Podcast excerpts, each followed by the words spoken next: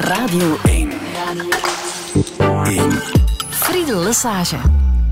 Touché. Touché met Nadine Iarchi. Goedemorgen. Goedemorgen. Hoe kan ik jou voorstellen als lid van de Liga voor Joodse Vrouwen in België, die Ja. dit jaar 40 jaar bestaat? En ook lid van eh, de International Council of Jewish Women, daar ben je ook lid van. Het is te zeggen, België is een, Onderdeel. een onderdeel daarvan. Dus automatisch ben ik ook lid. Maar door het feit dat ik dan een functie heeft in Teen, heb ik ook, ben ik ook benoemd geweest in Tante. Ja, en ondertussen ben je al meer dan 25 jaar heel druk bezig met het geven van lezingen over het Jodendom. Ja. Omdat daar zoveel vraag naar is? Eh, ja, nu ja. Maar het is begonnen eigenlijk heel traag, heel traag. Zo is van tijd tot tijd een school die dat vroeg. Ja. En dan was dat heel eigenaardig genoeg. Dat was een priester die dat gaf, een katholieke priester en een protestante leerkracht. En die waren tezamen, enfin, die waren lid van joods-christelijke groeperingen. Vandaar zijn zij dus, hebben zij de deuren opengekregen. Enfin, dat is allemaal goed vlot verlopen. En dan hebben ze mij plotseling erbij gevraagd. En langzamerhand heb ik dat helemaal moeten dragen. Moeten, Maar mogen ook, hè? Toch moeten mogen, je- maar er, waren an- er was een andere dame die het ook deed hoor. Eh, ik was niet alleen. Want- En aan wie geef je lezingen? Oh, dat is heel wijd, heel breed. Voornamelijk scholen. Van, ik neem ze toch niet vroeger dan tien jaar. Want het is heel abstract natuurlijk. Hè. Synagogen uitleggen, je hebt geen beelden, je hebt niks om duidelijk iets te, te zeggen. Eh, verenigingen. Ja. Eh, tegenwoordig, alle 65-plussers gaan één keer in de maand op stap. Dus er zijn er heel veel. Van alle mogelijke strekkingen. Ehm, maar eh, dat is nu een vaste waarde geworden in de laatste, denk ik, vijf jaar. De volledige politie van Antwerpen. Ah ja? En van het jaar is er dan nog de kadettenschool bijgekomen. Enig idee hoe dat komt? Dat ze plotseling Wel, zo- diversiteit. Ze hadden diversi- er is daar e- ehm, een commissaris die plotseling dacht van... Plotseling, dat weet ik eigenlijk niet, de aanleiding. Maar die plotseling vond dat er toch iets moest gekend worden door en van. Maar dat zit niet enkel en alleen tegenover jodendom, moslim, islam... maar ook bijvoorbeeld het Rode Huis... Eh, bijvoorbeeld de armoede in Antwerpen. Bijvoorbeeld ehm, ehm, COA, dus eh, de genetische overdraagbare ziekten. Nee, niet, niet genetisch. De overdraagbare ziektes. Dus er is een hele waaier op een vijf dagen tijd. Ja. Het is, het is heel breed. Hoe zou je jezelf omschrijven? Ha, ik heb daar moeite mee. Eerst begin ik eerst te zeggen van ik ben gewoon een doorsnee vrouw, plunt aan de lijn. Eh, maar ik heb één keer een heel plezierige anekdote gehad. Namelijk, eh, ik kwam spreken in een eh, moslimgenootschap hier in het Brusselse. En die hadden onder mijn naam, ze wisten niet goed wat zetten. En ze hebben onder mijn naam sociale activisten gezet. en ik vond dat zo plezierig. En de mensen die erbij waren, die mij kennen, die zeiden, ja, daar eigenlijk beantwoord Ja? jij daaraan. Dus misschien zo. En herken je, daar herken je iets eh, in? Sociale activisten. In een zekere zin, ja, wat eh, ik durf mij over alles en nog wat kwaad maken. Een oordeel hebben over van alles en nog wat. Dus misschien wel is dat een vorm van activist. Dan zit je hier wel op eh, je plaats, ik, heb, denk ik. ik weet dat in de jaren zeventig heb ik twee keer in de tijd een sit-in gedaan. Zo. Mhm. Dat was één keer midden in de regen, dus ik weet dat nog goed genoeg. Mhm, Om iets te bekomen. Het is gelukt, beide. Dus ik ben daar heel blij mee. Dus ja, We zitten hier nu nog steeds in een omgebouwde studio, want dit is Studio France, hè, omwille van eh, het EK, het voetbal. Is dat iets wat jij volgt? Oh, ik volg het wel, maar niet volledig. Ik kijk de uittreksels op het nieuws. Ja. Zo'n volledige twee uur aan besteden, dat is helemaal mijn... Ja, dan moet je ook blijven zitten, hè. Tot het einde, toch Tot wel, het hè? Tot minste. Dat, ja. misschien Een klein, een klein monkellachje bij de Belgische vlag, die hier als eh, tapijt op de grond eh, ligt. Daar had je toch even je bedenkingen bij, hè? Wel ja, een nationaal tapijt, een nationale vlag gebruiken als tapijt is in mijn opvoeding die ik gekregen heb van mijn ouders non done. Ja, daar moeten we misschien toch eens over nadenken. Of we dat soort symbolen terug moeten respecteren. Wel, je ziet toch plotseling, hè, Tous Ensemble, dat Belgisch lied wordt terug helemaal bekend in beide talen. Uh, dus hè, die kleuren zijn helemaal terug ingeworden. Misschien wel, ja. ja misschien. Terug opwaarderen. Maar opletten toch, Europa is toch belangrijk. Nadine Iarchi, welkom in Touché. Radio 1. Radio 1. Friedel Lesage.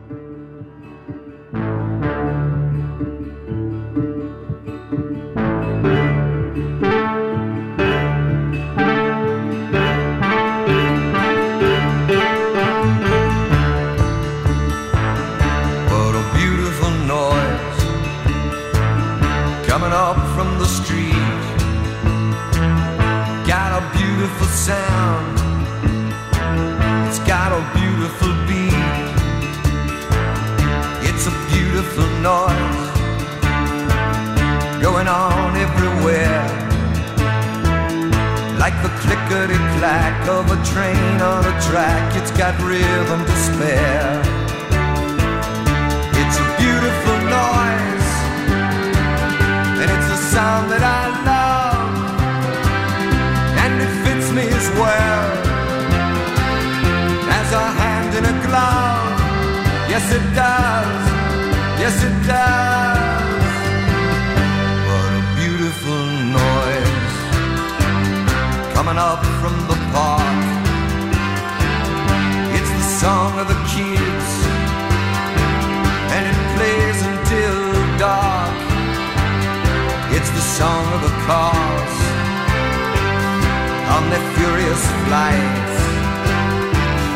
But there's even romance in to the beat of the lights.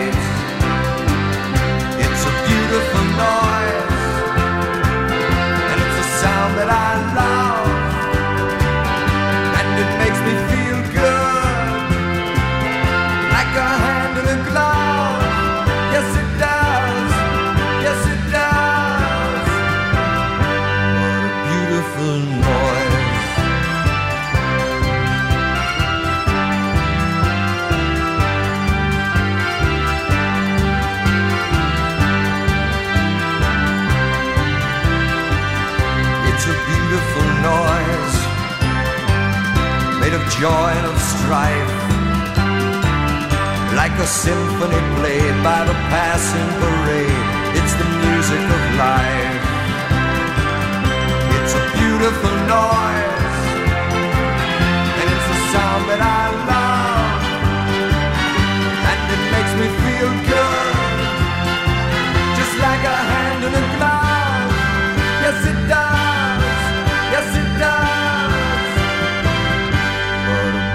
beautiful noise coming into my room, and it's begging for me just to give it a Neil Diamond met Beautiful Noise. Neil Diamond wordt ook wel eens de Jewish Elvis genoemd. Wist jij dat, nee, Nadine absoluut niet. En, uh, ik heb zelfs nog meer vernomen. Uh, de Joodse gemeenschap heeft het hem zelfs kwalijk genomen dat hij ooit drie kerstalbums heeft opgenomen. U bedoelt... Uh, Als muzikant. Muziek echt drie kerstalbums opgenomen, terwijl hij uit de Joodse gemeenschap komt. Dat, dat ziet je, dat is bij mij te ver. Ja? uh, ja, de verscheidenheid binnen het Jodendom en muziek moet over de grenzen heen en over alles en nog wat. Nee, dat, dat, is niet, dat is niet aan mij besteed, sorry. Zoals gezegd, hè, je geeft uh, lezingen in scholen, uh, nee, zelfs bij... ik geef ze niet in scholen. Ze komen naar de synagoge. Ah, bon. Helemaal in het begin heb ik ik dat een paar keer gedaan. Maar hoe krijg je een school, een volledige school dan bij elkaar? Dat is ofwel in de refter ofwel in de kerk mhm. van de school. Mhm. Dus is de synagoge natuurlijk de uitgelezen plek om een lezing te geven over Over. En dan komen ze dus naar de synagoge en dan zijn dat gewoonlijk een klas, vijf, drie klassen van vierde, vierde vijfde, zesde mm en naargelang. En wat vertel je dan zoal? Uh, heel ironisch moet ik zeggen, noem ik dat tegenwoordig Jodendom voor dummies. Echt waar? Echt waar. Ja? Het is zo primair, want ik ben zelf geseculariseerd, dus ik durf niet spreken van heel religieus. Hè. Dus het is, het is het ABC van het Jodendom. Het onwetendheid is onvoorstelbaar. En waar begin je dan? Oh, ik begin gewoonlijk dan wel over het gebouw synagoge. Maar dat moet toch, je zit in een, ge- een gebouw, dus je moet toch even daarmee. En de verschillende attributen, als ik dat zo mag noemen, van wat vind je in een synagoge, wat vind je niet in een synagoge. Bijvoorbeeld geen standbeelden, geen schilderij, komende vanuit het katholicisme, is dat natuurlijk. Maar er zijn hoe langer hoe meer moslimleerlingen. In scholen, zeker in het Antwerpse. En dus die voelen zich wel goed in een synagoge, omdat er geen afbeeldingen zijn. Ja. Zit je dus eh, zo, zo, zo heel, heel systematisch. Maar mijn grootste tijd die ik besteed aan mijn uitleg is aan de diversiteit binnenin het Jodendom. De verschillende strekkingen. De strekkingen, de diversiteit van mensen kennen via media eh, en vooral de visuele media uiteraard enkel en alleen onze ultra-orthodoxe. En daar heb je het voor- moeilijk mee, hè? Ik heb dat, het heel dat moeilijk beeld mee. zo aanwezig blijft. Ja, en de journalisten, sorry voor u, maar de Mhm. journalisten spelen daarop dat het niet meer netjes is. Mhm. En wat bedoel je dan? Ah, dat de meerderheid er anders uitziet. Ja. We zijn ook Joden, daar gaat het niet om. Hè? Maar heel het Jodendom berust niet op hen die een minderheid zijn. Al zijn ze natuurlijk bijzonder opvallend in straatbeeld van een kleine vier, vijf straten van Antwerpen. En over hoeveel mensen gaat dat? Dat weet ik niet. Dat durf ik niet zeggen, want eh, ik ken de cijfers niet meer. We weten niet meer hoeveel mensen in Joods Antwerpen woont. Er is een enorme migratie, emigratie vanuit Antwerpen. Dus ik durf niks zeggen. Ja. Nee. Maar is er een, een uitleg voor waarom die streng orthodoxe Joden nog zo aanwezig zijn in Antwerpen? Wel, er waren verschillende redenen. Eén eh, kwestie eh, van werkgelegenheid. Ze konden in de diamantsector werken, niet fulltime. Maar met hetgeen dat ze deden, hadden ze genoeg inkomen voor hun grote families te onderhouden. Maar dat is weg. Dat is naar Indië. Ja. ja. Twee, alles is ja, op voetafstand, zal ik maar zeggen. Je kunt het allemaal te voet doen of met de fiets. Hè, tussen school, eh, synagoge of gebedshuis, werk enzovoort. Dat is allemaal op vijf straten. En ja, en het is ja, dat maakt het heel gemakkelijk natuurlijk. Hè. bij hen heel zichtbaar op welke manier zij hun eh, religie beleven. En daar, daar vertel je ook over, hè? waar Wel, het is- bijvoorbeeld het, het keppeltje vandaan komt. Eh, Ja, maar dat is niet enkel ultra-orthodoxen. hè. Je hebt ook vrome Joodse mannen die de hele tijd een keppeltje draagt. Ja, u vroeg me van waar komt dat? Wel, historisch is dat gegroeid. Dat is nu wel ingeburgerd en volledig een wet. Hè? Ja. Maar het is historisch gegroeid, houd u vast, via eh Concilie van de Lateranen van 12 of 15 of 25, dat ik het niet goed weet. en dat was een vreselijk concilie, want die heeft, en die heeft eigenlijk heel het, eh, het zicht en de manier van leven van Joodse mensen tot de dag van vandaag bepaald. Van wat mochten de Joden doen als beroep, of voornamelijk wat mochten ze niet doen van beroep. Het niet toelaten dat Joden grondbezitters zouden zijn, dus al diegenen die boeren waren eruit. Eh, dus ook van die beroepen bijvoorbeeld, elk beroep dat onder een gilde of een ambacht was, eruit. En ze mochten enkel en alleen nog maar eh, markten doen en geld. Hè, want dat was vies. Eh, en, eh, en ze moesten, dan, daar kom ik dan naar die keppeltje, en ze moesten iets herkenbaar dragen dat men kon weten op afstand dat ze Jood waren. Dat was de Jodenhoed. ja. En wat is daar dan van overgebleven? Dat is dat keppeltje. Alleen het dat nu dat keppeltje heel, heel miniem is, maar tot pakweg een anderhalve eeuw geleden was dat nog een, een ja, iets dat je... Dat, dat hield misschien ook tegen de kou, hè? Ja, dat weet ik natuurlijk niet. Maar eh, die is wat klein geworden. Voor iedereen ongeveer, maar onze ultra-orthodoxen zetten daar bovenop nog een hoed. Ja.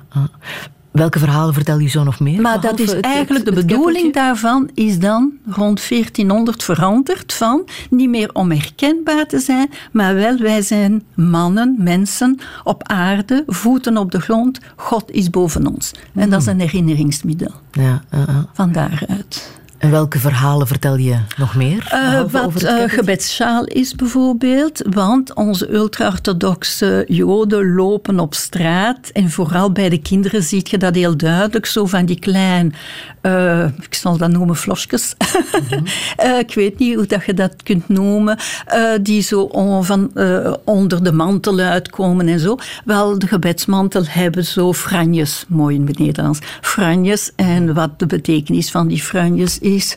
Laat ik dat ook zien en zo.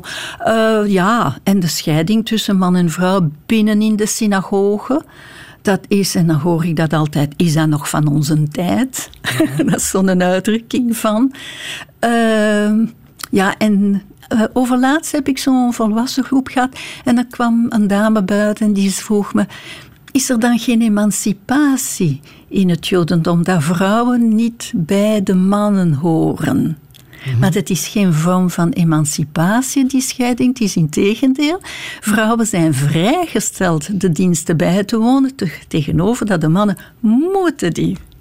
Dus ik zeg tussen haakjes, de rabbijnen weten dat vrouwen kunnen bidden, maar van de mannen moeten ze zeker zijn. Ja. En dit gaat over die streng orthodoxe? Nee, nee, nee. In heel het orthodoxie zitten mannen en vrouwen niet door elkaar in de synagoge. Mm-hmm. We hebben een, een, hele grote strekking daarnaast, maar niet aanwezig in Antwerpen, dat is liberaal Jodendom. Ja. En daar zitten dames en heren door elkaar. Is, is het een, een vorm van keuze uh, als je tot het Jodendom behoort? Kies je dan voor een bepaalde strekking of, of hoe gaat dat? Nee, ik geloof niet dat je kiest. Ik ben aan het nadenken, maar ik denk dat niet. Ik denk je bent geboren in een strekking, je blijft daarin. Ofwel, omwille van een of andere omstandigheden verandert je van keuze. Ja. Het is niet hetzelfde watervaleffect als in het onderwijs, net dat er niet meer mag zijn. Maar uh, somtijds omwille van huwelijk kun je niet trouwen binnenin de orthodoxie, omdat je partner bijvoorbeeld niet joods is. Maar dan kun je wel behoren tot liberaal jodendom. Of je partner bekeert zich tot het Jodendom, maar niet tot de orthodoxe vorm, dan wel tot liberale vorm, zie je? Dus het is zo'n beetje. En tot welke strekking behoor je? Ik behoor tot de orthodoxie, maar in die orthodoxie heb je mensen totaal geseculariseerd, zelf a-religieus, tot mensen die zeer religieus zijn. Ja, en waar situeer jij je ergens? Niet totaal geseculariseerd, een klein beetje conservatief, maar toch niet te veel. Ja. Ja. Dat, dat weet iedereen. Musik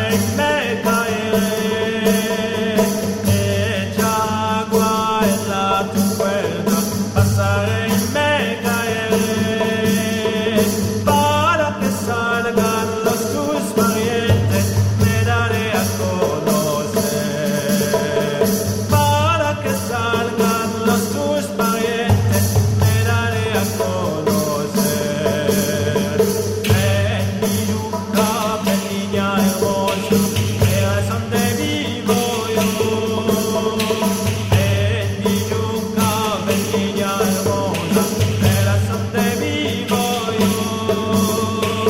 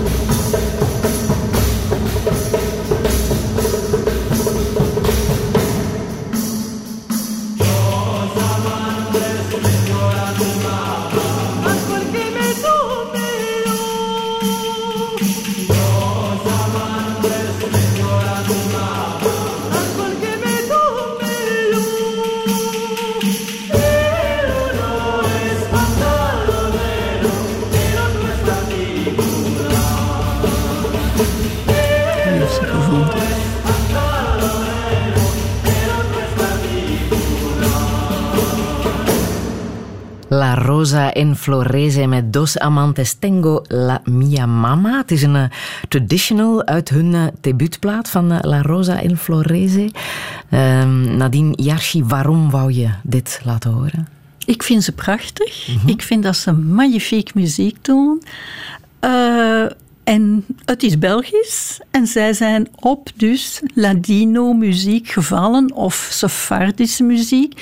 En ze hebben zich daar blijkbaar in gespecialiseerd en ik vond dat magnifiek. Ja, en spelen ook heel vaak, hè? Ja, ze spelen heel vaak. Voor zover dat ik iets gelezen heb, hebben zij problemen met kredieten nu met de nieuwe wetgeving van ja, enzovoort enzovoort. Maar ja. Daar weten we dan verder nu niks, nee. niks over. Maar met welke muziek ben jij opgevoed? Uh, of is dat een moeilijke vraag? Nee, nee, mijn vader... Want ik heb altijd de indruk dat er heel veel gezongen wordt bij Joodse gezinnen. Is dat zo?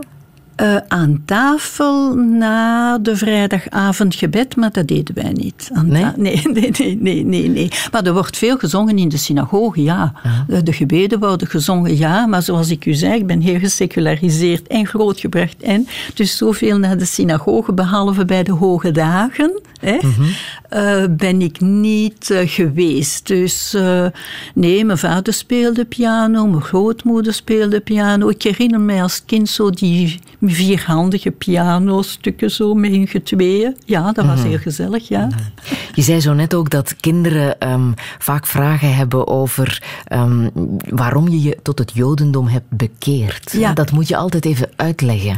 Uh, ik leg dat eigenlijk zelf niet uit. Ik zeg gewoon dat ik Joods geboren ben van Joodse ouders en grootouders en dat ik mij niet bekeerd heb. Maar dat schijnt bij hen wel uh, ja, een vraagteken te zijn. Je ziet er toch gewoon uit. Hoe ben je dan Jood? Ja, dat, kan, dat kan, bijna niet. Dat kan niet. Ja. Ja. Ja.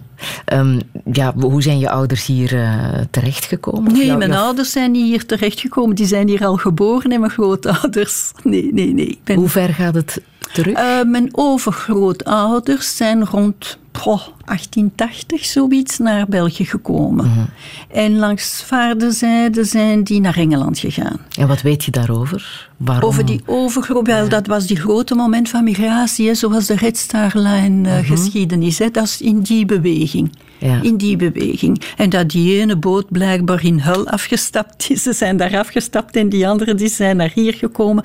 Dat weet ik dus niet. Ja. Maar dat, zal, dat is een van de redenen, ja. ja. Dat was een grote migratiemoment. Jij bent zelf geboren eind 1946. Ja, november. Mag ik zeggen dat jij een liefdeskind bent?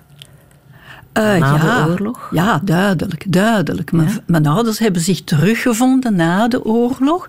Mijn vader is dus in 1944 vanuit Engeland naar uh, Europa, naar Frankrijk gestuurd geweest. Dus de bevrijding meegemaakt enzovoort. Dus hij zat in het Belgisch leger in Engeland. Ja, ja? Tijdens, tijdens de oorlog? Tijdens, ja. Hij is dus in Engeland geraakt in uh, eind mei 40. Ja. Wat een hij heeft Duinkerke meegemaakt, als dat zo nog iets wil zeggen, de slag van Duinkerke. Mm Mhm. -hmm. En hij sprak Engels. En hij heeft zich kunnen mengen tussen de Engelse troepen. Dat is zijn redding geweest? Dat is zijn redding geweest, ja. En voor jouw moeder? Mijn moeder, hij was dan al in Engeland. En uh, hij, ze waren juist getrouwd, een jaar getrouwd. En hij heeft via, via, via papieren opgestuurd. En zij mocht dus via vereniging, hè, uh, vereniging van familiesvereniging, Mhm. uh -huh. overkomen naar Engeland. Maar ze zijn wel teruggekeerd naar Antwerpen. Ze zijn maar, teruggekeerd naar, oh, ja. Omdat ze dat echt wilden? Dat dat hun thuis was? En... Ik denk van wel. Mhm. Mm -hmm. Ik denk van wel. Ik weet nu want mijn moeder is verleden jaar overleden en nu weten wij dat mijn grootouders langs moederszijde, die waren in Brazilië. -hmm. Tijdens de Tweede Wereldoorlog. En die wouden eigenlijk niet terugkeren. Maar hun enig kinddochter lief, die al een klein kind had, heeft hen toch overhaald om terug te komen. Ja, ja. Mijn vader had zijn job hier. Hè. Hij werkte voor de oorlog op General Motors. En heeft na de oorlog terug zijn job opgenomen. Dus, uh... Kan je omschrijven wat voor gezin jullie waren? Goh, doorsnee, gewoon burgerlijk gezin, zal ik zeggen. Ehm, ja, met Joodse roots duidelijk, dat wel. Hè. De hoge dagen werden thuis gevierd. Wij gingen niet naar school, we gingen naar het stadsonderwijs, maar wij gingen niet naar school met de Joodse hoge dagen. Toen gingen we nog naar school op zaterdag. Dat deden wij wel. Ik had in mijn klas meisjes, uh, meisjesschool toen nog, zelf stadsonderwijs, die het niet deden en die kwamen dan bij thuis bij iemand anders de zondag voormiddag om alles terug in orde te doen van om maandag dat ik, ja, de schriften in orde waren, de lessen gekend waren. En stadsonderwijs, wat, wat um, uh, een, een, Joodse, een Joodse school? Nee, een nee, gewone stads, een gewone wat je nu een go-onderwijs zou noemen. Hè. Want er zijn wel verschillende Joodse scholen in Antwerpen. Ja, maar toen ik op school was, waar hadden zij nog niet de erkenning uh, dus uh, van diploma om verder hoger onderwijs. Dus je moest via de centrale jury gaan. En dat was ook niet de opvatting van mijn ouders. Die waren ook grootgebracht geweest in het gewoon stadsonderwijs van Antwerpen. Ja. Um, de familie, jouw familie, is ook lid van de orthodoxe gemeenschap uh, Shomrei Hamas. Hadas. Hamas. dat is een ja, nee, nee, Hadas. Hadas wil zeggen gemeenschap. Ja. En betekent ook um, bewakers van het geloof? Ja, ja, ja. ja die Shomrei, Shomrei wil zeggen bewaken. Dus ze bewaken. Ja. Ze bewaken het geloof op een orthodoxe manier. Ja. En wat voor gemeenschap is dat? Uh, heel breed, heel breed. Mensen zoals ik dus, die enkel naar de synagoge gaan op hoge dagen. Vromere mensen die elke zaterdag gaan, die al dan niet kosher eten, tot zeer orthodoxe. Ja. ja dat, dat, is heel breed, dat is een heel brede basis. Maar hoe belangrijk is het om daar lid van te zijn? Ah, hoe belangrijk is dat? Uh, dat is van belang om te trouwen. Maar je bent lid van, die, van een gemeenschap, van een gemeente. Dat heet eigenlijk meer een gemeente. Dus wil je trouwen of wil je kind trouwen, dan krijg je automatisch zo een papiertje dat je Jood bent. Anders moet je dat op een of andere manier ja, trachten goed te maken. Hetzelfde voor de religieuze begrafenissen. Nu ga ik natuurlijk heel kort door de bocht. Maar ook uh, om uh, als je kinderen hebt die naar school, naar de Joodse school willen, ja, dan moet je bewijzen dat je Joods bent, dus je kunt naar die scholen gaan. Mm Ondanks, als ik het eventjes nog bij moet zeggen, alle gesubsidieerde scholen zouden open moeten kunnen zijn voor iedereen. Mm -hmm. Maar tot hiertoe niet. In the town where I was born lived a man who sailed to sea and he told us of his life in the land of submarines. So we sailed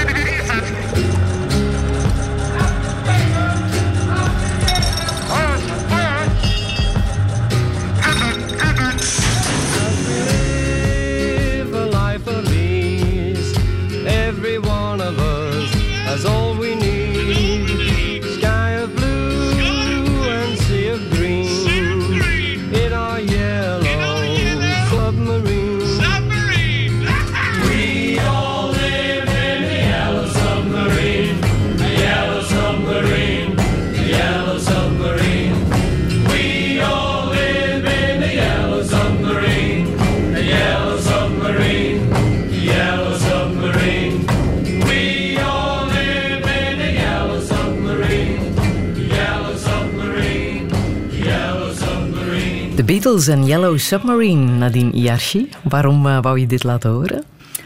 Oh, dat is voornamelijk in mijn tweejarige studententijd een hit. Ja? Toen beetje subversief toen. Nu zijn ze deel uitmaken van de adel en van de klassieke muziek. Maar ja, wij vonden dat toen ja, fantastisch. Hè? Zo langharig. En dan nog, als je ze nu ziet, hadden ze nog een das aan. Ja, ja. En, uh, en het was ook mooie muziek, vond ik. Mm -hmm. Tweejarige studie, zeg je? Ja, ik heb maar twee jaar universiteit gedaan. Omdat wat ik... heb je gestudeerd? Psycho. Psychologie. Psychologie, ja. ja. Maar vroegtijdig gestopt? Ja, ja. Enfin, mijn resultaten waren ook heel slecht, want ik was verliefd.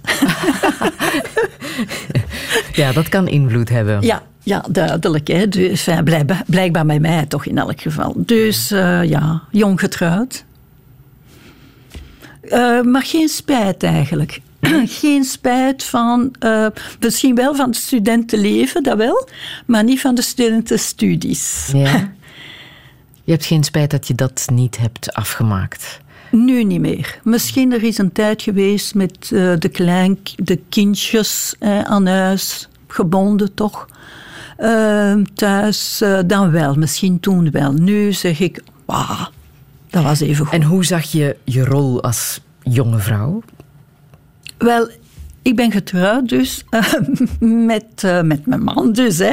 En hij begon een medische praktijk aan huis. Dus er moest iemand zijn voor telefoon enzovoort. Dus dat heb ik dan, mm-hmm. dat heb ik dan gedaan. Hè. Ja, je zag meteen wel een, een nuttige en goede invulling voor, oh, voor Ja, nuttig, maar goed, dat is nog iets anders. Ja. Maar ik had ook wel contact aan met mensen. Wat uiteindelijk in de psychologie van belang was. Ja, ja. Want je had nogthans de tweede sekse gelezen hè, van Simone de Beauvoir. Ja, ja, ja, ja. Een vrouw zijn van enzovoort. Het was natuurlijk niet direct in het begin hetgeen dat ik wou zijn. Ja. ja. Wat heb je uit dat boek opgepikt?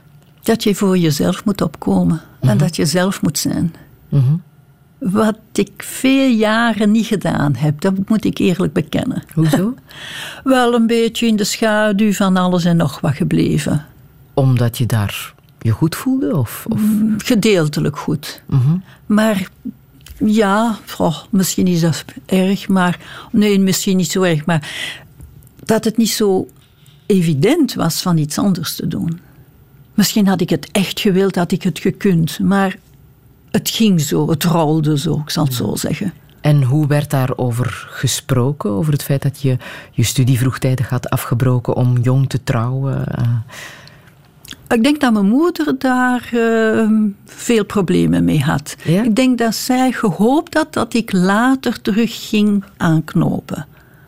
Zij mm. vond dat heel belangrijk. Ja, maar dat is niet gebeurd. Dat is niet gebeurd, nee. Ja. Mm. En dan heb ik ergens buiten, een keer dat de kindjes wat groter waren, uh, ja, buiten huis, uh, zo van alles naar verenigingen geweest. Ja. En ook veel gelezen? Heel veel gelezen. Ja. Heel veel. Dat is het voordeel natuurlijk als je thuis bent. je hebt wel wat boeken opgegeven eh, waarvan je vindt dat we ze even moeten vermelden. Hè? Onder andere uit naam van Al de Mijnen van uh, Martin Gray. Ja, hij is juist overleden. Hè? Dat wist ik zelf eigenlijk niet. Ja. In april, dacht ik. Ja, zoiets. En in België, dat wist ik ook niet. Dat wist ik eigenlijk ook niet. Dat is met zijn naam op Google op te zoeken uh, terug. Van hoe was, was die naam weer van die boek enzovoort. Dat ik dat plotseling ontdekt heb. Ja, en waarom heeft dat boek jou zo geraakt? Oh, die man heeft alles verloren tijdens de Tweede Wereldoorlog. Alles. Terug een tweede familie. En die komen dan om in een brand in het zuiden van Frankrijk. Mhm.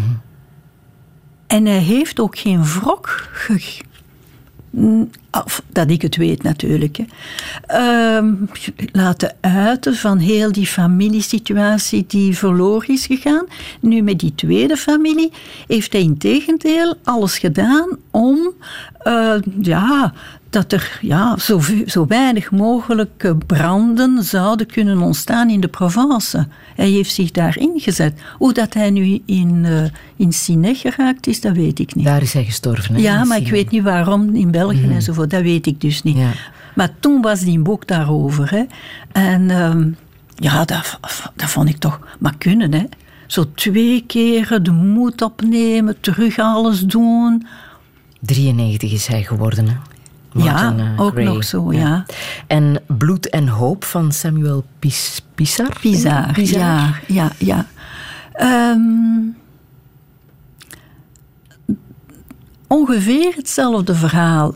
Ook iedereen verloor, maar wat het, wat het voor mij op dat ogenblik het meeste indruk gemaakt heeft, dat is dat hij, denk ik, 16, 16 jaar oud was toen hij ja, met zijn familie meegenomen werd. En voor een of andere reden, voor een of andere reden heeft zijn moeder hem op het laatste moment gezegd van trek eens een lange broek aan. En door het feit dat hij lang en slank was met een lange broek, is hij door niet met de kinderen met zijn moeder gebleven, maar in de rijen van de mannen beland. En zo is, heeft hij het overleefd. Mhm.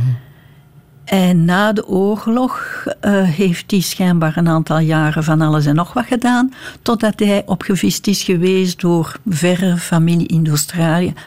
En gaan studeren, moet het toch maar kunnen.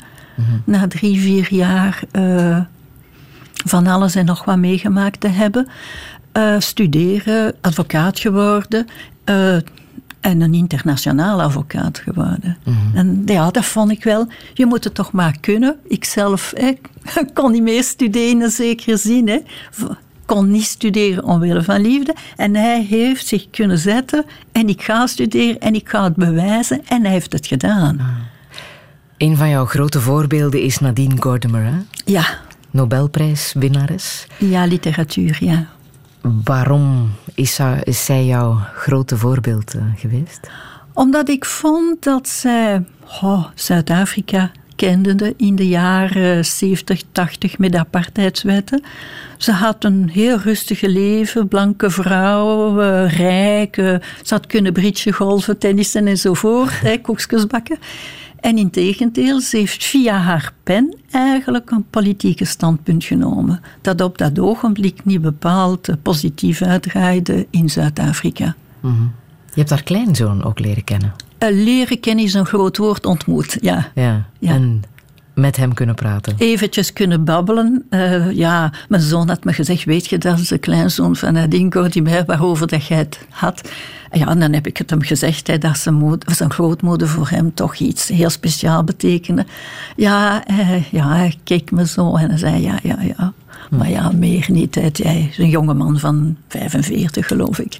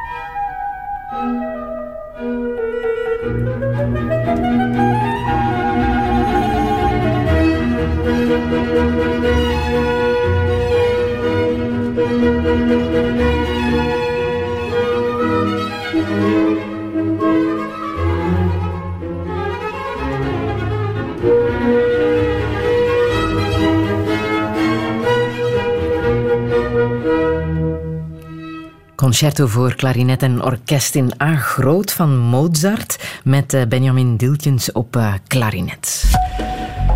Er is hinder door een ongeval op de E40 van Brussel naar de kust in Jabbeke. De linkerrijstrook is daar versperd.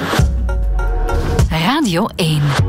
Nadine Iarchi, je wou absoluut dit stuk van Mozart laten horen. Hè? Je hebt daar een bijzondere band mee? bijzondere band is misschien een groot woord, maar klarinetinstrument is iets dat eigenlijk in niet zo lang geleden terug ingekomen is. Nu, klarinet is een, zal ik zeggen, bijna een typische Joods instrument.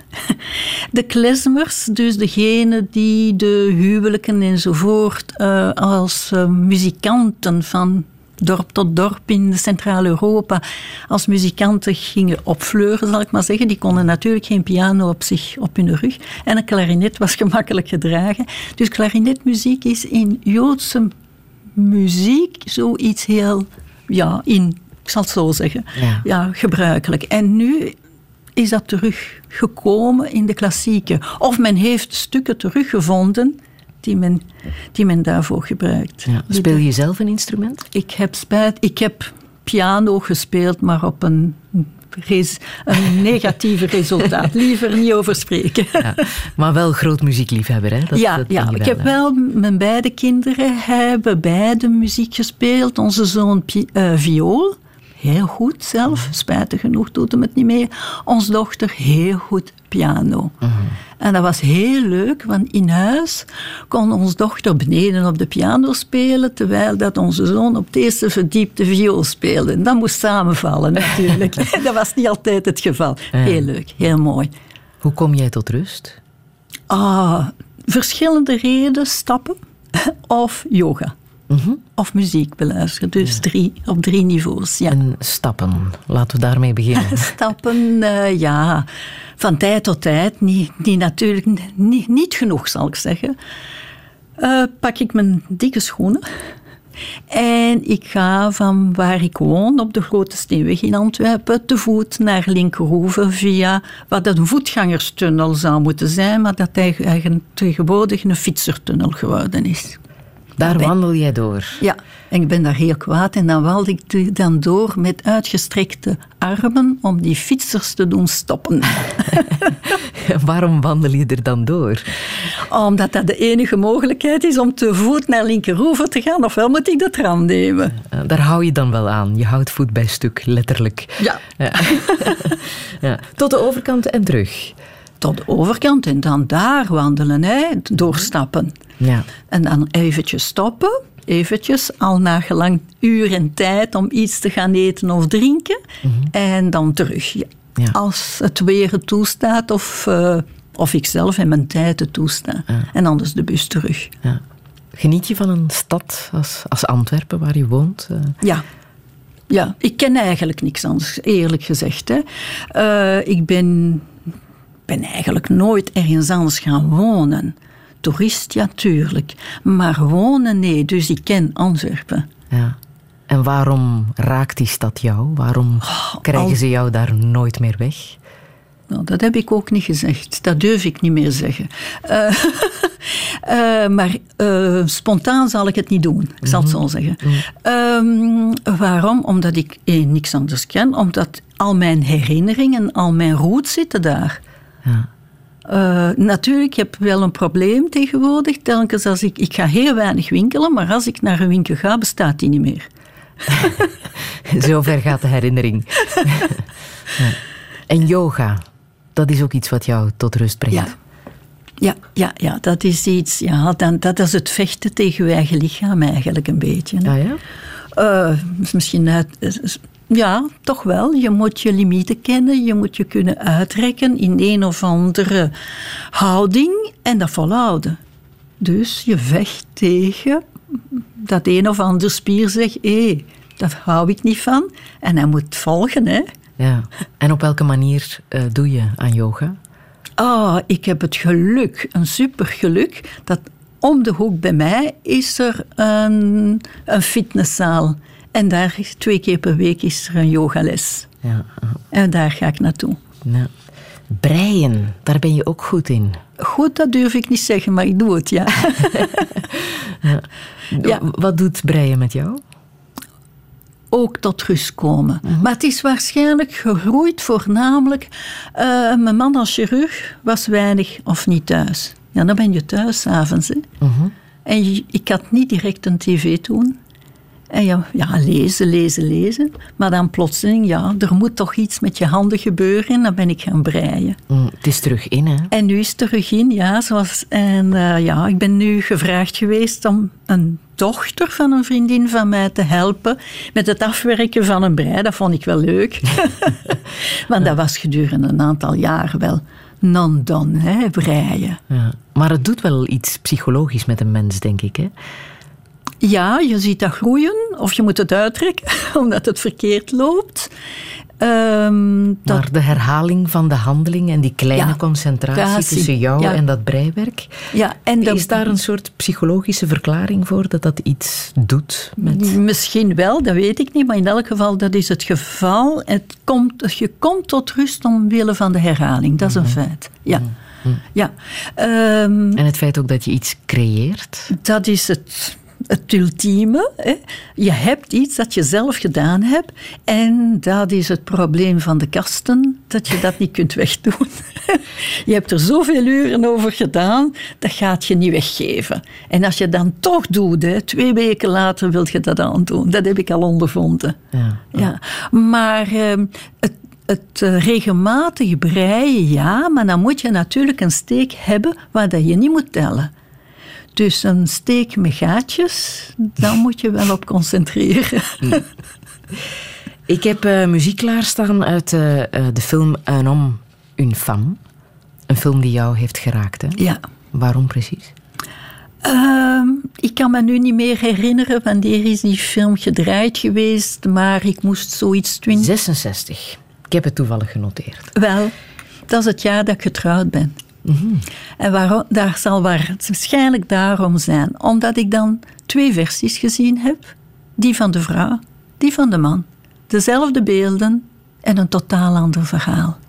Ja. En dat vond ik eigenlijk van... Wauw, dus iemand kan iets meemaken, een getuige zijn, of actief een acteur zijn, en het is totaal anders. Van daaruit ook, als men getuigenissen vraagt, dan heb ik het over rechtspraak. Dan zeg ik altijd, "Pff, dat trekt op niks, hè, want die heeft dat misschien wel meegemaakt, maar die, dat is anders dan als het, het was. Elk verhaal heeft Elk verschillende verhaal kanten. is verschillend naar gelang wie het meegemaakt. En nu ga ik naar de media, maar je ziet dat heel regelmatig. Wij schakelen van het een naar het ander, Franstalig, Nederlandstalige media, dezelfde beelden in België. Die worden totaal anders uitgesproken op de media, op het nieuws. Dus Denk je nu aan iets concreet? nee, en nu per toeval niet, maar dat, dat hoor je soms wel. Ja. nu wel met de staking in de vakbonden natuurlijk. Hè. Dat je verschillende verhalen hoort. Ja, ja, dat is eigenlijk heel verrijkend. Maar het is, het is heel opvallend. Heel opvallend. Ja. nu vond ik ook de muziek van die film ook zo mooi toen. Die gaan we laten horen.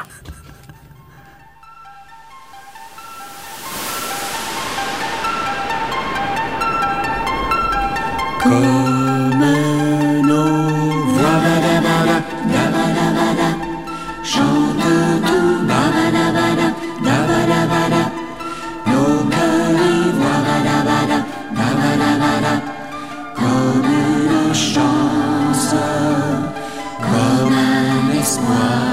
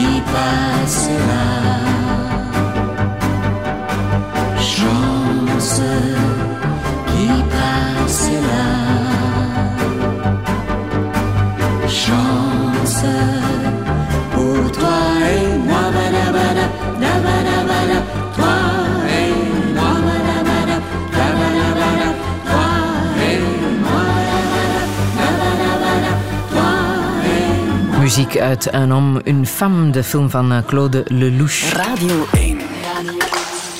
1. Friedel Lesage. Touché. Touché met Nadine Yarshi. Al meer dan 25 jaar geeft ze lezingen over het Jodendom. Omdat we te weinig weten over keppeltjes en synagoges en de bijzondere feestdagen zoals Shavuot vorige zondag. Dit jaar viert ze ook nog eens de 40ste verjaardag van de Liga voor Joodse Vrouwen in België. Haar eigen 50ste huwelijksverjaardag en haar 70ste verjaardag. Een rijk gevuld leven om op terug te blikken. Maar hoe moet het met de toekomst? Wat zou zij doen als haar zoon homoseksueel was? En hoe was haar ontmoeting met paus Franciscus? Dit is het tweede deel van Touché met Nadine Yarshi. Een zeer goede middag. Now I've heard there was a secret chord that David played and it pleased the Lord. But you don't really care for music, do you?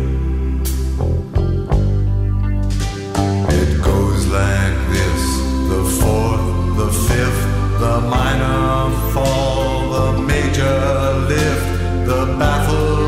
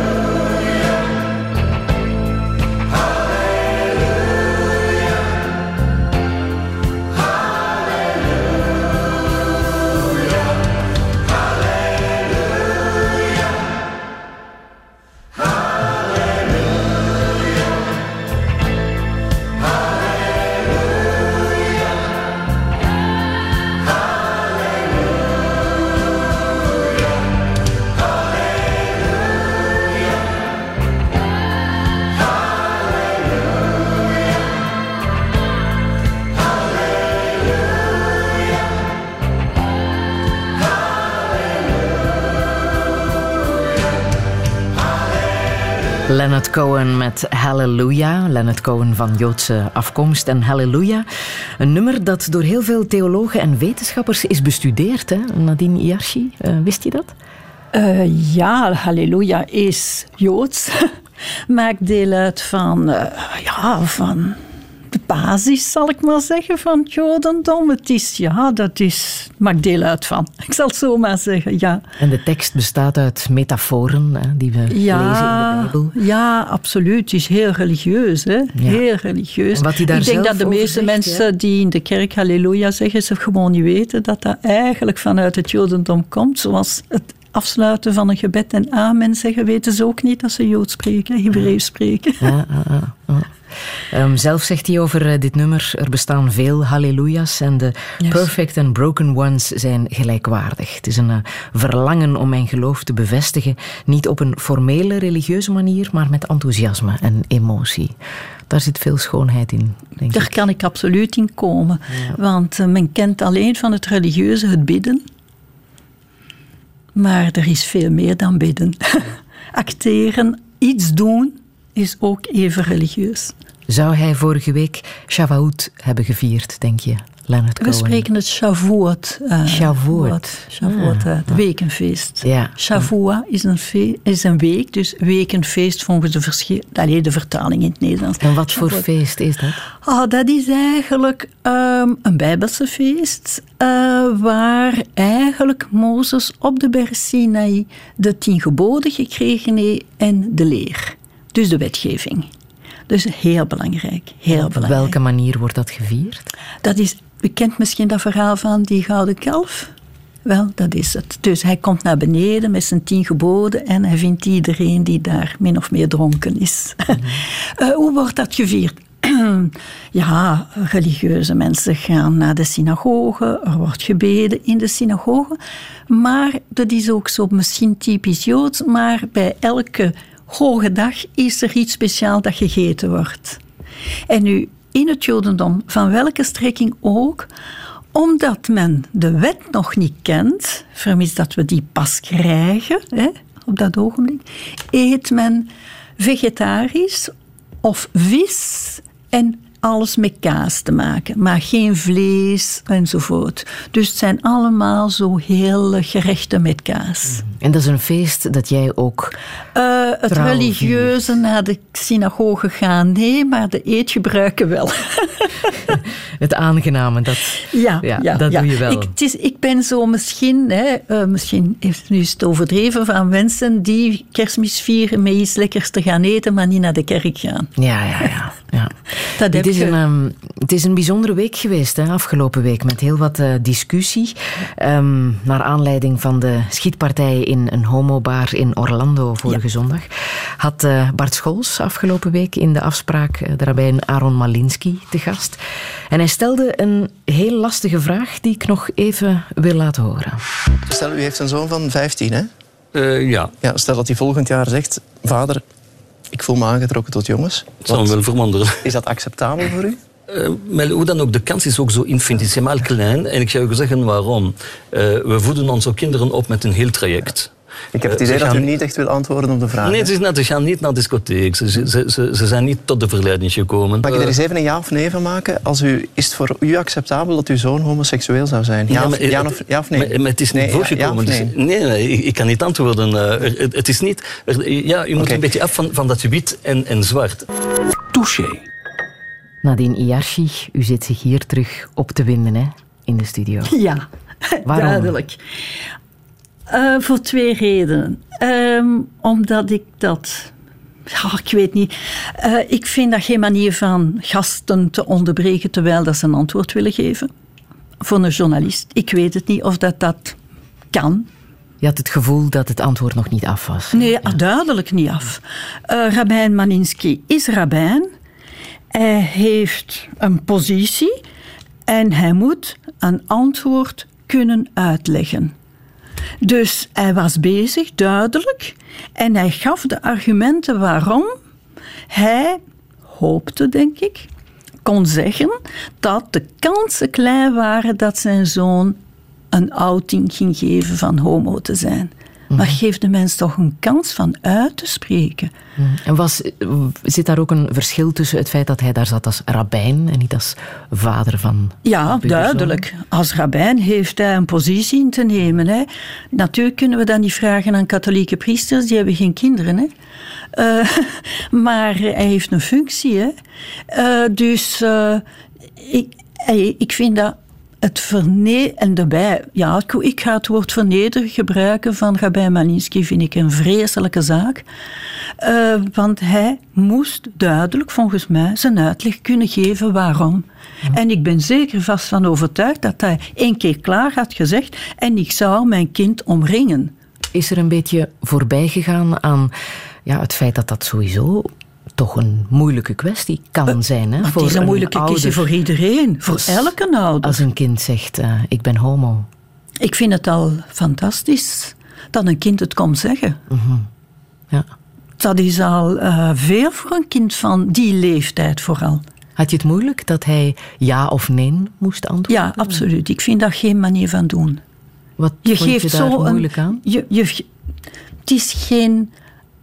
Luistert. Is dat rood licht? Ja. Is dat groen licht? Ja. Nee. Dat zijn duidelijke. Maar hier moet dat totaal omringd worden door van alles en nog wat emotie. emotie Het is een emotionele vraag. Absoluut. En dat kun je niet beantwoorden met ja en nee.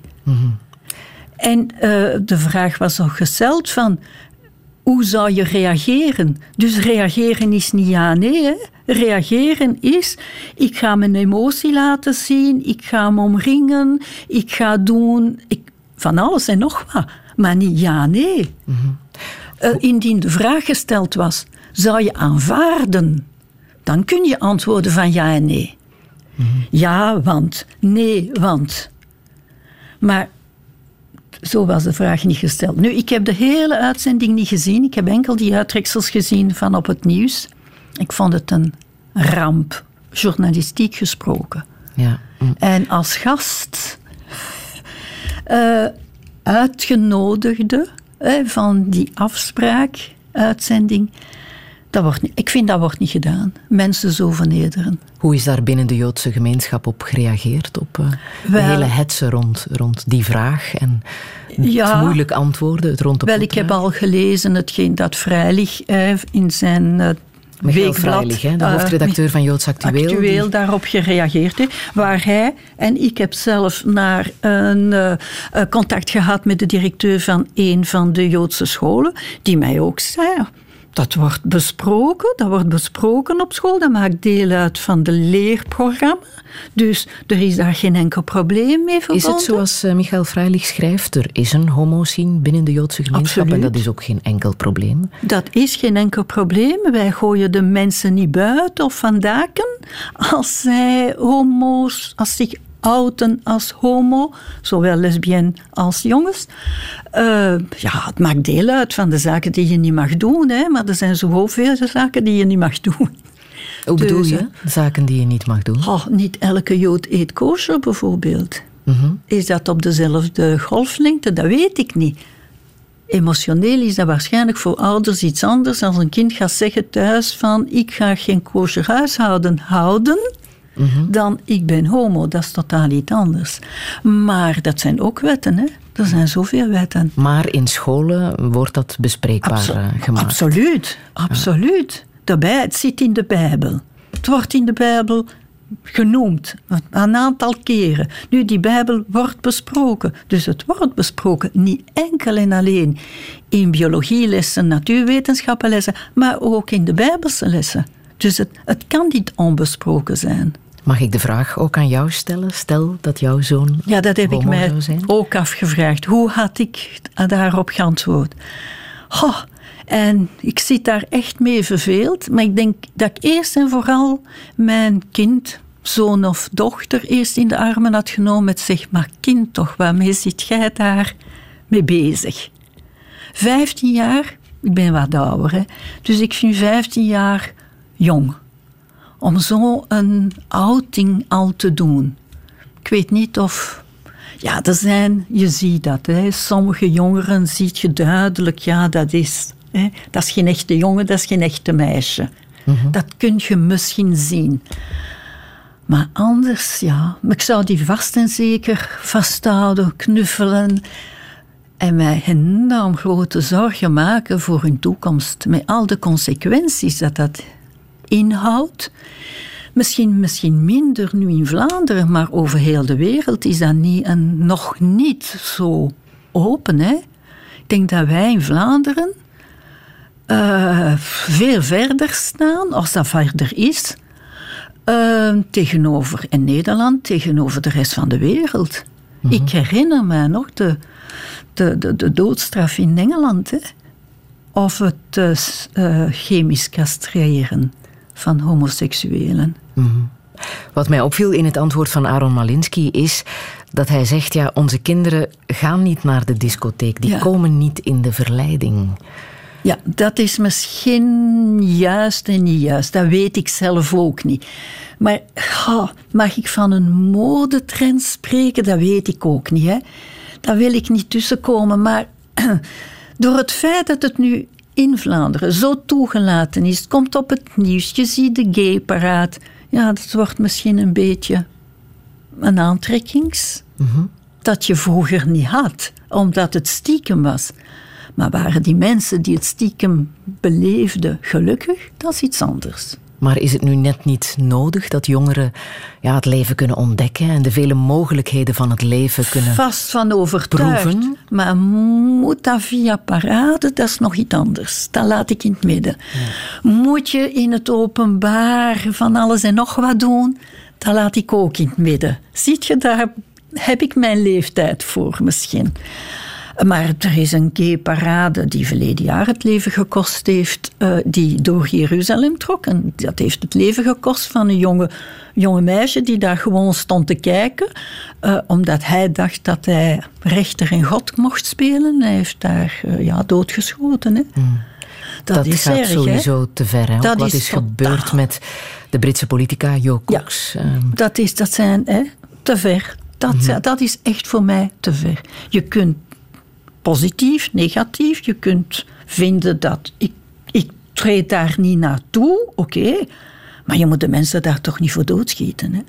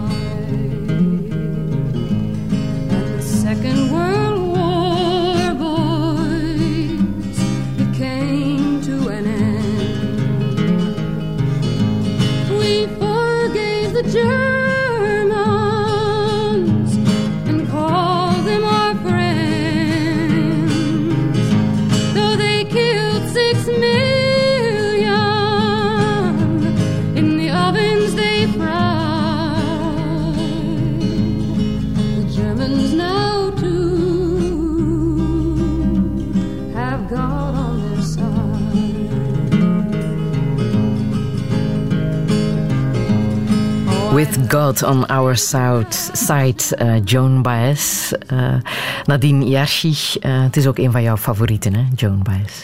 Wel, mijn favoriet. Ik heb ze in jaren niet meer beluisterd, behalve nu. Ze is 75 geworden, hè? Wel, ik Ja. wist zelf niet dat ze nog leefde. Maar ja, dat is de Vietnamoorlog voor mij. Hè. Vietnamoorlog, mijn jeugd. Hè. Het is een stomme oorlog zo. Allee, zoals elke oorlog eigenlijk. En ze zingt With God on our side, Ja. Ja. Ehm, En ze was tegen de oorlog. jij bent vorige zomer op bezoek geweest bij de paus. Ja, ja, ja, maar het maakte deel uit van. Ik ben niet enkel naar de paus gegaan. Ik maakte deel uit van een ontmoeting die ik jaarlijks tracht te volgen van joods-christelijke in, op internationaal vlak. Dus joods, eh, dat heet dus International Council of Christian and Jews. Dus één keer per jaar is er een congres. En verleden jaar was dat in Rome, omdat dat 50 jaar Nostra Aetate, Nostra Aetate 1965, eh, tweede, tweede concilie enzovoort, van alles en nog wat veranderd in de kerk. Zeker tegenover al wie niet katholiek was.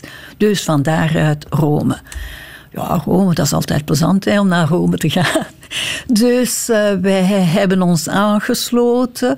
Eh, eh, mijn man en ik, gewoonlijk gaat hij niet mee, maar Rome, ja. En daarbij, de ouders van mijn schoondochter wonen in Rome, dus dat was ook een gelegenheid om die nog eens te gaan bezoeken.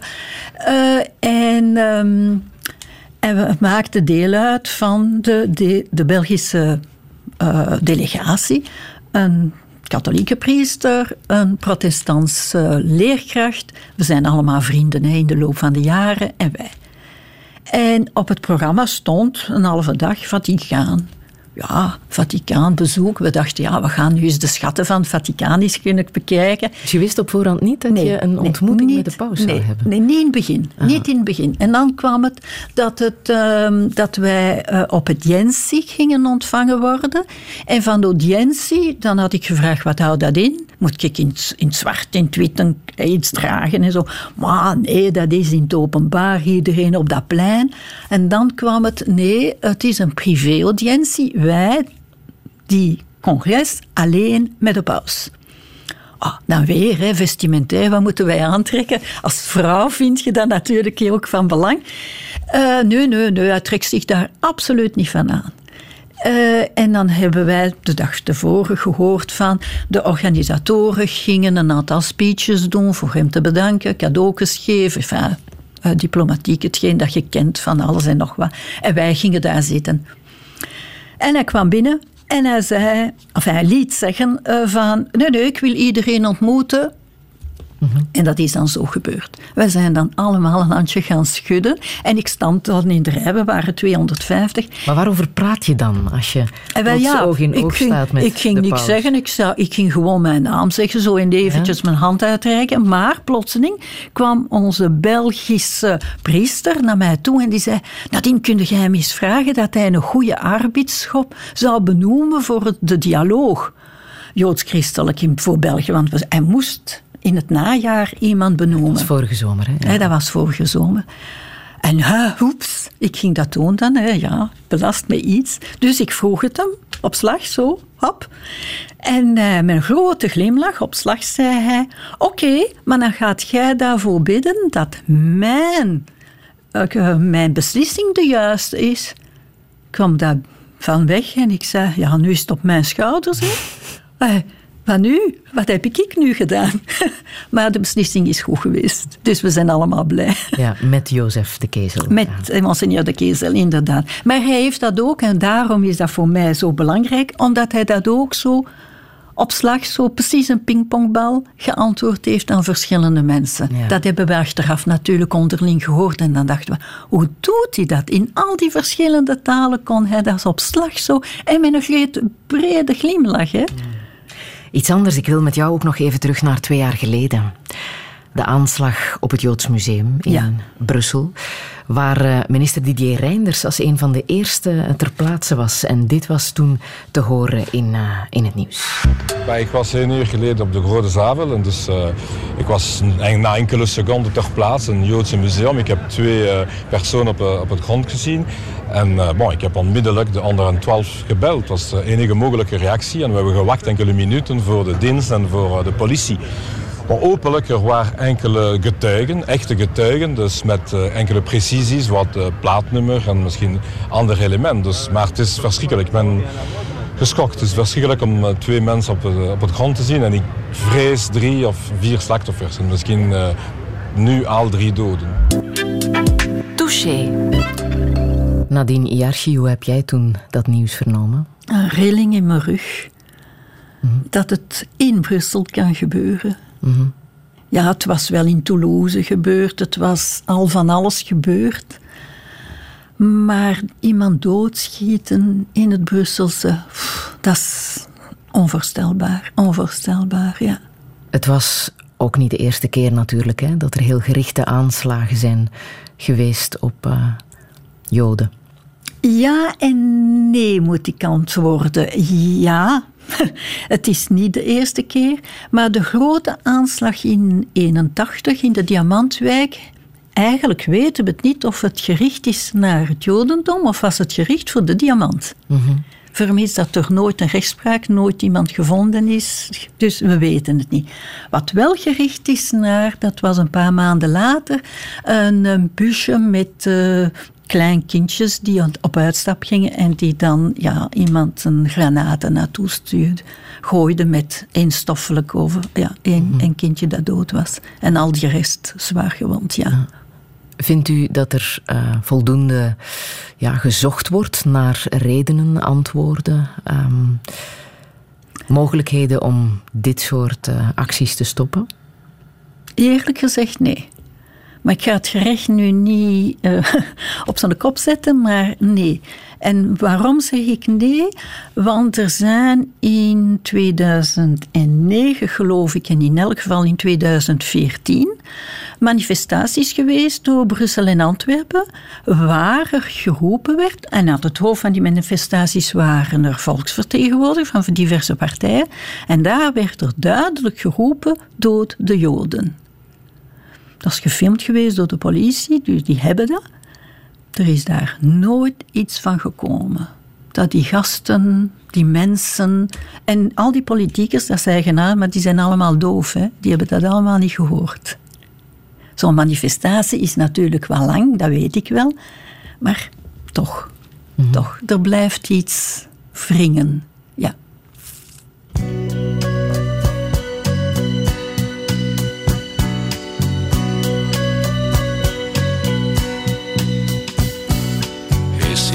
N'existais pas, dis-moi pourquoi j'existerais. Pour traîner dans un monde sans toi, sans espoir et sans regret.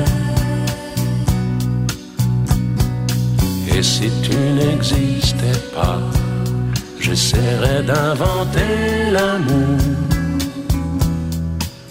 comme un qui voit sous ses doigts naître les couleurs du jour et qui n'en revient pas. Et si tu n'existais pas, dis-moi pour qui j'existerais. Des passants endormis dans mes bras que je n'aimerai jamais. Et si tu n'existais pas, je ne serais qu'un point de plus dans ce monde qui vient et qui va. Je me sentirais perdu. J'aurais besoin de toi.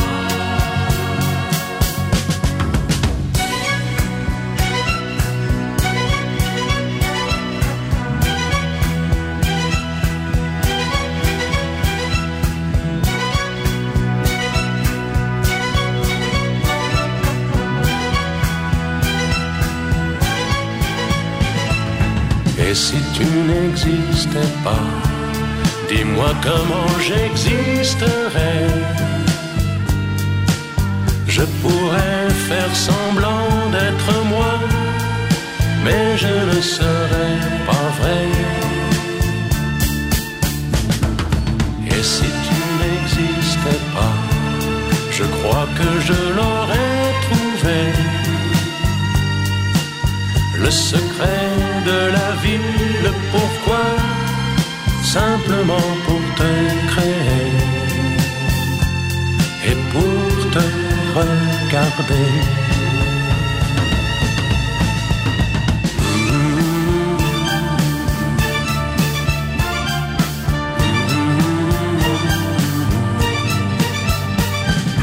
Et si tu n'existais pas, Dis-moi pourquoi j'existerais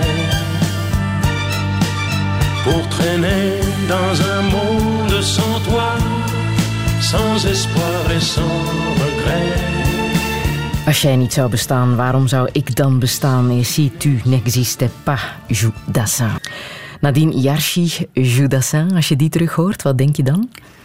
Prachtige stem. En je begrijpt de woorden. Dat is een beetje het verschil tussen muziek van nu, waar misschien is de muziek op zich misschien wel eh, heel eh, ja, luid, zal ik maar zeggen, maar je begrijpt de woorden niet van die zangers. Ja, ja. Hier is er, ja, er is een inhoud aan, aan ja, Als jij niet zou bestaan, waarom zou ik dan bestaan? Voor wie zou dit bij jou gelden?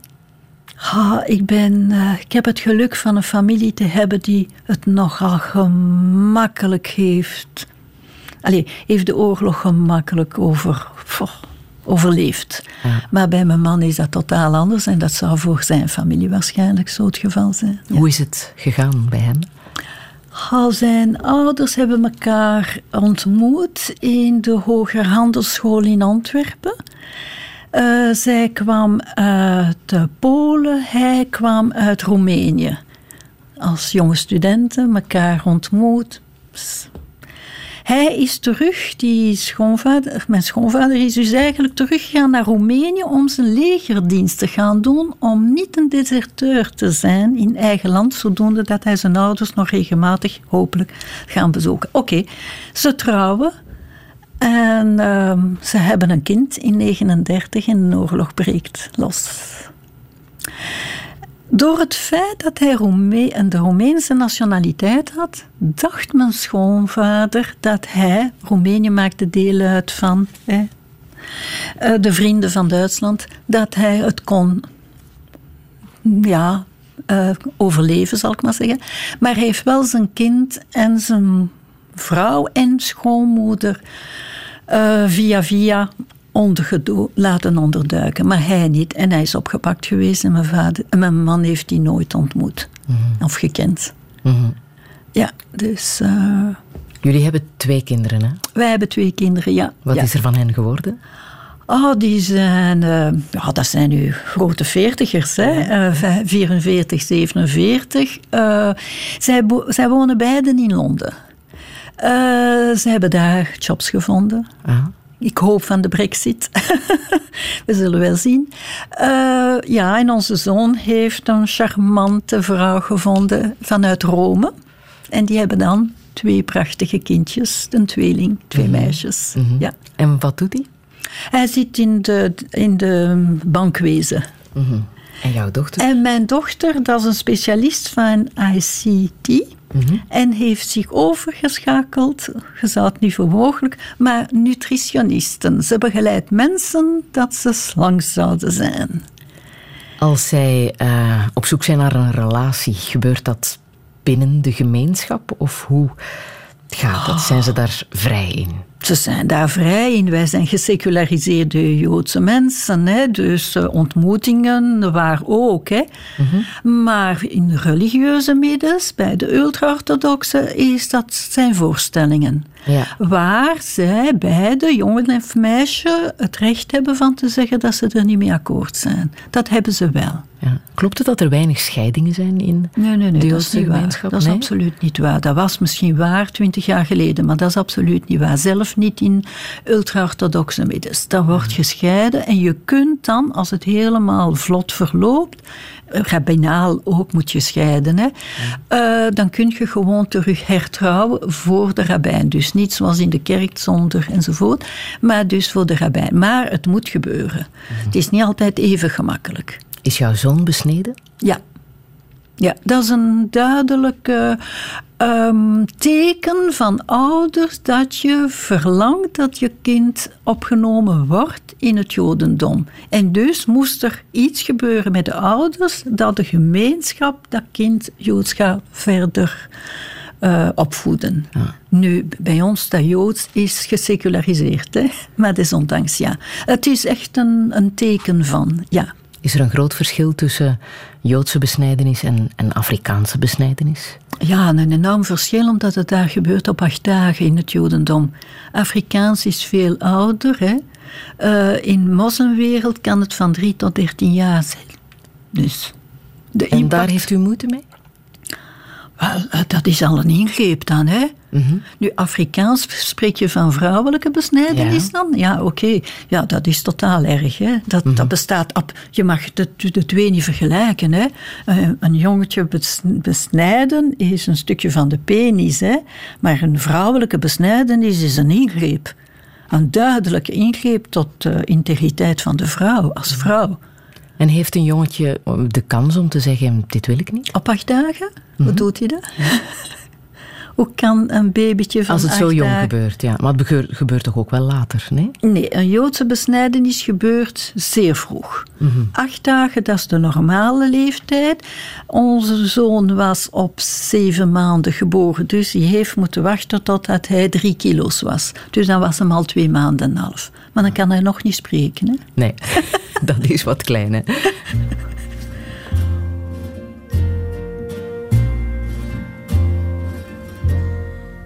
Rêver un impossible rêve, porter le chagrin des départs, brûler d'une possible fièvre, partir où personne ne part, aimer jusqu'à la déchirure, aimer même trop, même mal, tenter sans force et sans armure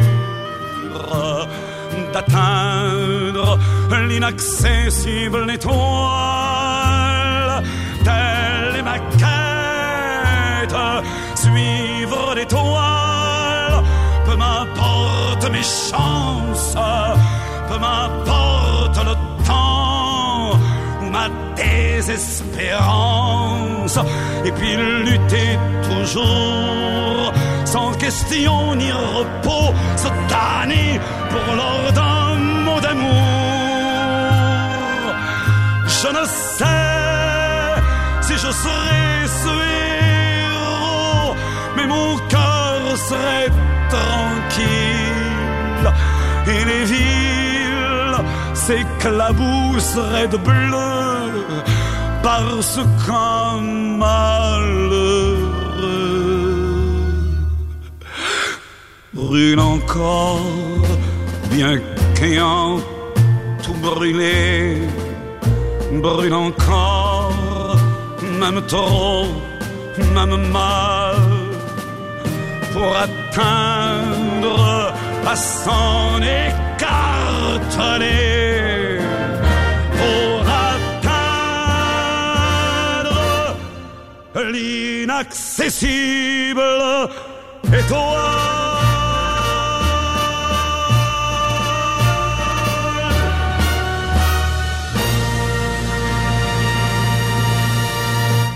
Jacques Brel over de zoektocht die het leven is. Nadine Iarchi, je hebt hem nog live eh, aan het werk gezien, klopt dat? Ja, maar jaren geleden, ja, ja, ja. Ik Dat is was, toch vrij eh, uniek, hè? Ja, ja hij is eh, naar Antwerpen gekomen. Ik moet eh 14, 15 jaar geweest zijn.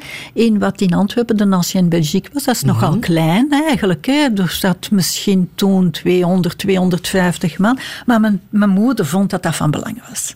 Dus Om mijn- hem gezien te hebben. Ja, ja. dus eh, mijn broer en ik, opgedost. We zijn daar naartoe gegaan, ja. Ja, ja, dat was fantastisch. Hè. Ja. Eind dit jaar word je 70, hè? Ja, ja, ja, ja, niet te veel herinneren, maar ja. Hoe ga je dat vieren? Oh, heel speciaal. Wij vieren per... Ja, dat komt ze samen. En mijn 70 verjaardag en ons 50-jarig huwelijk. Ja. Omdat ik, op dat ogenblik... Hè. En ehm, wij, wij hebben nagedacht, mijn man en ik, hoe gaan we dat doen? En ehm, ja, we gaan iets heel speciaals doen. Wij vragen onze beide kinderen en de kleinkinderen te komen naar België.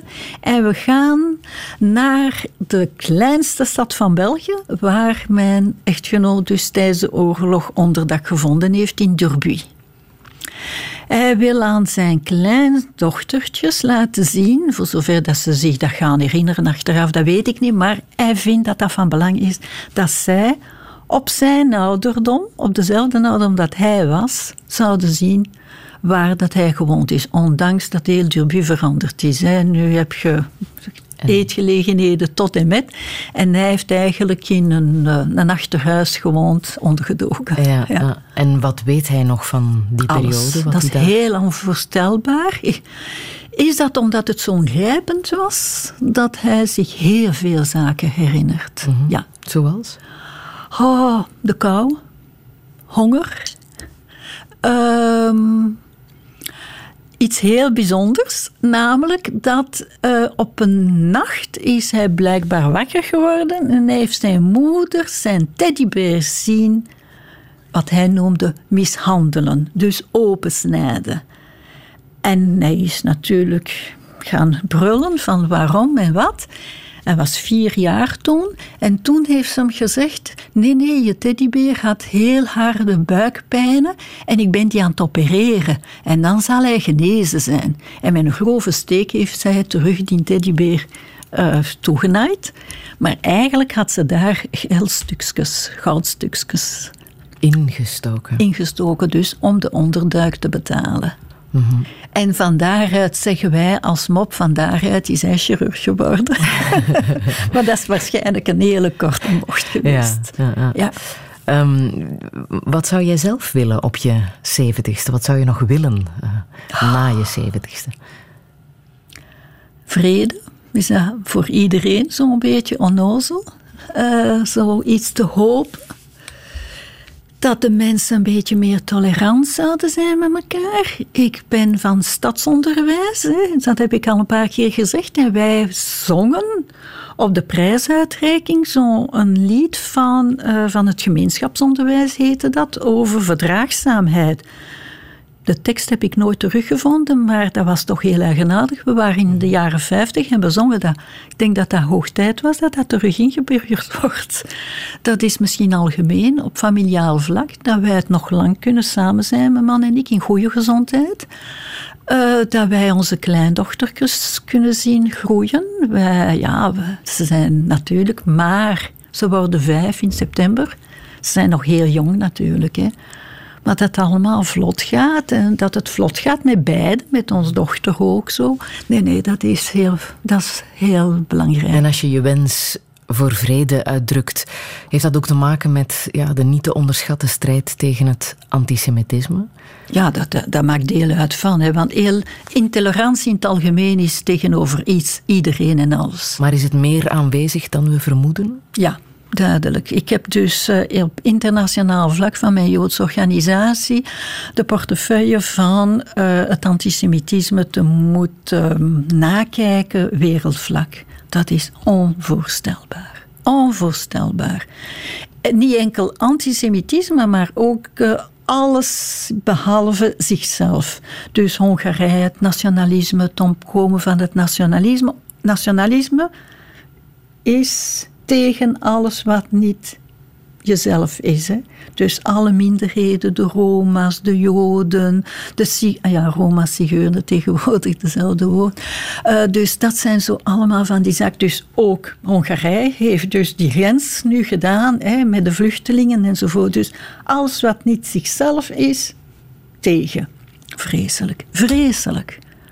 Daar is een rapport ook van gemaakt. Hè? Ehm, heb je de indruk dat daar iets mee gedaan wordt met de cijfers die bestaan over het eh, Oh, antisemitisme? Wij, iedereen, hè, heeft ehm, mensen die zetelen in de Verenigde Naties, in de UNESCO, Vrouwenraad, hier bijvoorbeeld in België, maar dat is nog iets anders, op een ander vlak, maar op internationaal vlak. Ja, die hebben dan die rapporten, die moeten meestemmen enzovoort, als dat niet de landen zijn. Of ze kunnen de eigen landen wat beïnvloeden, van te zeggen aan een of ander van die ambassadeur, zeg, ken jij dat wel goed? Hier is een rapport, hè, dat is een soort van ja, networking. Of dat dat veel invloed is, dat betwijfel ik wel hoor. Ik denk dat er grotere invloeden zijn, veel grotere invloeden zijn. Hmm, Welke boodschap zou je hier nog willen meegeven? Oh, dat de mensen een beetje eerlijk zijn. Meer eerlijk. En met eerlijk heb ik het niet over geld, ik heb het over hun eigen geweten. Waaraan denk je dan? Zich niet laten beïnvloeden door, ja, maar als mijn buur het zo zegt, zal ik maar ook meestemmen. En dan heb ik zo het laatste dat ik het zo erg gevonden heb, dat is de stemming op de UNESCO, dat de tempel van Jeruzalem nu moslim-erfgoed geworden is. Nu, die tempel van Jeruzalem dateert van Salomon. De islam bestond nog niet. En nu is dat gestemd en België heeft meegestemd dat dat moslim-erfgoed is. Dan heb ik toch heel grote vragen. Ah. Maar daar komt ook geen reactie dan. Ja, er zijn nu een paar landen die beginnen te zeggen van een ambassadeur bijgehaald hebben van, aan de UNESCO, maar wat heb jij nu meegestemd? Ja, maar is dat van u van belang? En nu gaan trachten zij nu samen dan gaan vragen aan de UNESCO om dat toch een beetje anders te formuleren. Maar doe dat in het begin, hè. Waarvoor staan ze daar, die ambassadeurs? Zullen we eindigen met de cello-suites van Bach? Prachtig, dank u.